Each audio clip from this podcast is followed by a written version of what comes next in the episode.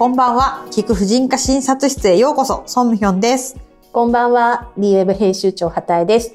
今日のテーマはズバリ、尿漏れです。以前、B で人には言えない下半身の三大悩みっていう特集をしたんですけれども、その三大悩みを、尿漏れ、膣のケアにしたんですよね。出産を経験した人の3分の1が何らかの尿トラブルに悩んでいるって言われていますけれども、なんか私としては読者の声を聞いていると、いや、もっと多いんじゃない ?3 分の1よりって思ってます。ソンさんいかがですか？そうですね。やっぱり出産の大変さとかにもよるんですけれども、そうですね。4割ぐらいの方は悩んだことがあると言われていますけれども、結構多いと思いますね。特に妊娠中とかの尿漏れとかも大半の方が経験されたりしてると思いますし、産後にもやっぱりその経腟分娩直後とかすごい多いと思います。そっか、3000も多い。いや、もうそうですね、コントロール外っていうか自分の。やっぱり物理的にね、大きいお腹になるので、その腹圧が結局膀胱にそのまま伝わっちゃうんですよね。確かにずーっと張った感じですもんね。そうなんですよ。それもありますし、もう産後の尿漏れは割と長引くし深刻ですよね。産後はやっぱり骨盤底筋が傷ついたり緩んだり伸びきったりするので、あとはそのもう本当直後だとね、膀胱麻痺って言って、尿意がわからないとか。そんなことも起こるんですか？起こりますね。なんですけれども、長引く人も多いですよね。で、やっぱり出産後って床上げ3週間とか言うじゃないですか。産後にすごい歩き回ったりとか、アクティブに動くと、やはり重力が骨盤底筋の方にかかってしまって、結局全然リハビリにならないんですよ。なので画床、横になって寝ている方が骨盤底筋には負担がないんですけど、でも2人目3人目とかだとそんなずっと寝てるわけにもいかなくないです？いや、全然無理ですよね。だって子供がずっと絡んできますもんね。出産してる間に我慢してた上の子が。そうなんですよ。なのでやっぱり出産回数が増えるほど、尿漏れはひどくなってきて、で、一瞬ですね、産後に落ち着いたかのように、産後半年とか1年とかで、マシになったように思えても、また更年期の頃に女性ホルモンが下がってきて、骨盤底筋が弱くなると、また尿漏れが顕在化してくるんですよね。女性ホルモンが少なくなると、骨盤底筋が弱くなるんですよ。弱くなるんですか？そうなんです。ホルモンと筋肉って関係があるんですか？そうですね。やっぱり女性ホルモンによって、その精液への血流とかも減るし、そうなんですよ。レセプターあるんですよ。なんと、そうなんだ。いろんなパターンで、じゃあ、どんな理由でも結構尿漏れ起こるってことですね。やっぱり女性は男性と違って尿道が短いので、ちょっと腹圧がかかったりすると、出産とかの影響で尿道がぐらぐら動いたりとかして、もうめちゃくちゃ漏れやすいですよ。それぞれの、いろんな理由がありますけれども、それをなんとか防ぐ方法っていうのはあるんですか？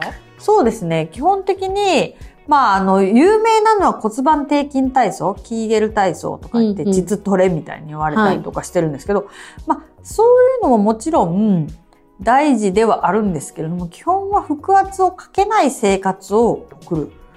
結局腹圧って、例えばイメージしやすいのは歯磨き粉のチューブなんですけど、歯磨き粉のチューブって、チューブのとこぐにゅって圧力かけたら、歯磨き粉出てくるじゃないですか。人の体で言うと、それが膣なんですよ。お腹に力を入れると、膣の方に圧が全部逃げてくるんです。なので骨盤底筋にダメージが起こるんですよ。男性の場合は、膣って大きな穴が開いてないから鼠径ヘルニアとかになったりするんですけども、どっかには圧は逃げるんですね。だから産後にお腹を引っ込めようと思って、腹直筋を一生懸命お腹を曲げる腹筋とかをすると、それも歯磨き粉のチューブにぎにぎしてるのと一緒ですので。ってことはお腹を引っ込めようと思って頑張って運動したら尿漏れにつながるってことですか？そういうことです。とか、あとコルセットみたいなんでお腹ギューって締めたりとか。締めるやつ。もうあんなんもう超最悪やからマジやめてって感じですよ。聞きましたか皆さん。もう遅いっていう人の方が多いかもしれないけど。ですね、うん。あとは私、自分が気をつけないといけないのは、姿勢悪いんですよ。でもやっぱり背骨をこうしっかり全部椎間を均等に伸ばす。するとやっぱり臓器を持ち上げられて腹圧かかりにくいんですよ。でもなんかついそれだと筋肉使うんで、なんかだらっとすると結局腹圧がかかってしまうんですね。だから骨盤と肩を一番離すように、常にこう頭の中から引っ張られた状態。こうすると腹圧はかかりません。そういうことか。あと咳とかね。慢性的にこう咳をするような人っていうのはめっちゃ腹圧がかかるし、あと運送業とかで重いものを持ったりとか、重い赤ちゃんをずっと抱っこしたりとか、そういう方はもう骨盤ベルトを絶対してほしいですね。じゃあ先生のクリニックとかでは、その妊婦さんに産後のこう尿漏れにならないためのこう生活のアドバイスとか具体的にされてらっしゃるんですか？そうですね。箇所をするとか、骨盤ベルト巻いてもらうとか、まあそのあと起き上がる時とか、なんかこうね、腹筋で、なんかお腹折る腹筋みたいに、よいしょって反動で起き上がると腰にも痛いし、腹圧がぐっとかかるんですよ。なので、まず横を向いて、手をついて上体を起こす。それで腹圧がかからなくなるんで、多分、帝王切開とかすると、こうやって、ふってもう起き上がったら、お腹痛すぎて、多分無理だと思うんで、横向いてそーっと起き上がったりしたかもしれないんですけど、そういう、こう、姿勢変えるのも、なるべくお腹を折り曲げない。最近意識高い妊婦さんも多くて、本当に産後すぐに、本当に妊娠してました？出産しました？っていうぐらいスリムな方とかも多いじゃないですか。なんかすごい努力してらっしゃると思うんですよね、産後結構すぐから。じゃあ合掌しておいた方がいい、そのきちんと床上で3週間っていうのはもう理にかなった数字なんですか？そうですね。あと出産後はどうしても腹直筋がブヨーンって伸びてるので、なんか出産直後ってもう一人いますみたいにお腹ブヨーンって出てません？全然よ、産んだのに、なんでへっこんでないのってずっと思ってました。そう。で、あれは勝手に6ヶ月ぐらいで腹直筋縮んでくるんで、それを自分でふんって鍛える必要は全然ないんですよ。で、なんか、まあ、もうみんな知らないと思うけど、私が子供を産んだ頃は、なんとかダンスとかいう、なんかみんながやってるダンスがあって、芸能人とかが通ってたんですけど、あれとかも私買ってみたけど、こんなに腹圧かけるダンス、こんなに本売れてちゃやばいだろうって主演者じゃないですよね。これ、ちょっと、妊娠出産の不都合の真実、緊急特集しないとダメですね。そうですね。やっちゃいけないことありすぎじゃないですか。いっぱいあるんですよ。だから、よくなんか、産後の日立ちが悪いと更年期に困るとか意味わからんこと言うけど、やっぱりその頃に大事にしないで骨盤底筋を、傷つけたり、休ませなかったりすると、やっぱりもう女性ホルモン下がってきてから尿漏れになりやすくなるので。いや、私骨盤底筋を守るためには、その、ゆったりこう、寝ておくとかではなくて、何か運動しなくちゃいけないんだと思ってました。まあ、運動もいいんですけど、別に1日5分運動するよりも、24時間腹圧をなるべくかけない方が大事だと思いますけどね。運動ももちろん、した方がいいですけど。でも、さっき言ったように腹圧をかけないような姿勢をするとか、まあ、生活をするっていうことは割と、スタイルも良くなるっていうか。そうですね。ですよね。あと、なんか女性で多いのは、こう、排便の時にめっちゃ気張ったりとかしないと出ない便秘タイプの方。気張るとかも最悪ですよ。出産と一緒じゃないですか。だから、もう腸が全動して今トイレ行きたいっていう時は何をもほったらかしてトイレに行くとかね。で、排便姿勢もなんか生き物ではなく、こう出産と同じなんですけど、まあこう息をふーっと吐いて体をこう伸ばしてやる姿勢があるんですけど、まあポッドキャストで言うとすると、まあ考える人みたいなポーズで、で、そのままの姿勢で万歳をするみたいな。で、トイレの前にあるドアをぐーっと押すと、ふーっと。で、そうすると、ポトって出ますので。図解したい。そう。プリンカップを抜くように、じゃあこれちょっとイラスト入れといてもらいましょうか。それ、イラストに起こさなくちゃ。そうですね。そうなんだ。まあもちろんね、じゃあ尿漏れにならないための予防も必要なんですけど、もう今現在なっちゃってますって人にはアドバイスはありますか？そうですね。まあ一つはやっぱりいろいろ尿漏れでもまあ、種類があるんですけど、腹圧性尿失禁って言って、その腹圧をかけると骨盤底筋が緩んで出るっていうタイプの人に限っていくと、おすすめなのはですね、まず骨盤ベルトをしてください。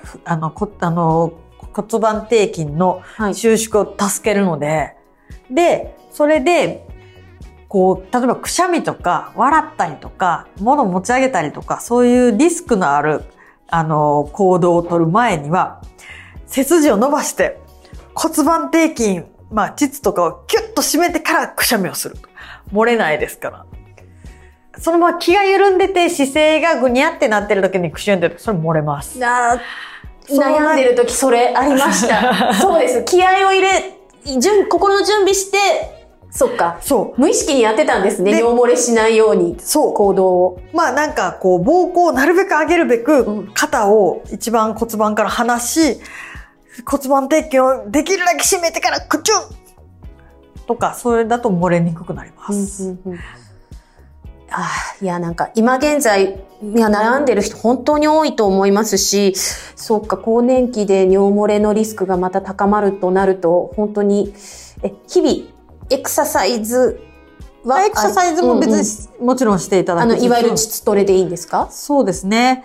まあ、私的には、なんか別に、そういうグッズとか特にいらないので、まあ締める、はい、こうなんていうかな、確実に締まってるかどうか、なんかね、本当なんか話長くなるからなんですが、骨盤底筋体操をしてるつもりが腹圧かけてる人いるんで、なんか、腹圧をかけずに骨盤底筋だけを閉じるんですけど、なんか雑に説明すると結局腹圧かけてたりするんですよね。確かに。それって何か教室とかに行ってリアルに習えば、その腹圧をかけずに骨盤底筋だけ鍛えるっていうことが体感できるんですかね。体感できたりも。オンラインとかで見てるだけだとわかんないことも多いですよね。絶対わかんない。あれ、もう雑誌の図とか見たって絶対わかんないわ。いや、一生懸命作ってるんですよ、図だって。動画だって。してます。でも勘のいい人と悪い人がいてね。そうなんですよ。なんか自分ではできると思ってても、ヨガのポーズとかもそうじゃないですか。まず全然実はヨガの呼吸になってなかったりとかするから。まあ、その辺はやっぱり体を触りながらの方がいいんですけど、まあ基本やっぱりおすすめは病院を受診して、例えば女性泌尿器科とか、尿漏れの外来、で、理学療法士さんにちゃんとこうお腹とかに力が入ってないか、こう見ながら指導してもらった方がいいです。そうなんだ。婦人科に行くんじゃないんですね。まあ、婦人科の中でも、なんていうのかな、うろぎねって言って、こう、婦人科と泌尿器科の合同のジャンルがあるんですけど、それをやってるところだったら、大丈夫ですけど、普通の婦人科よりは女性泌尿器科って標榜してるところの方がいいとは思うんですけど。いや、本当に尿漏れパッドいいの買えばいいとかいう感じじゃなく、根本から直したいですね。そうですね。日々、骨盤底筋を傷つけない生活を送っていただければと思います。姿勢を正して生きていきたいと思います。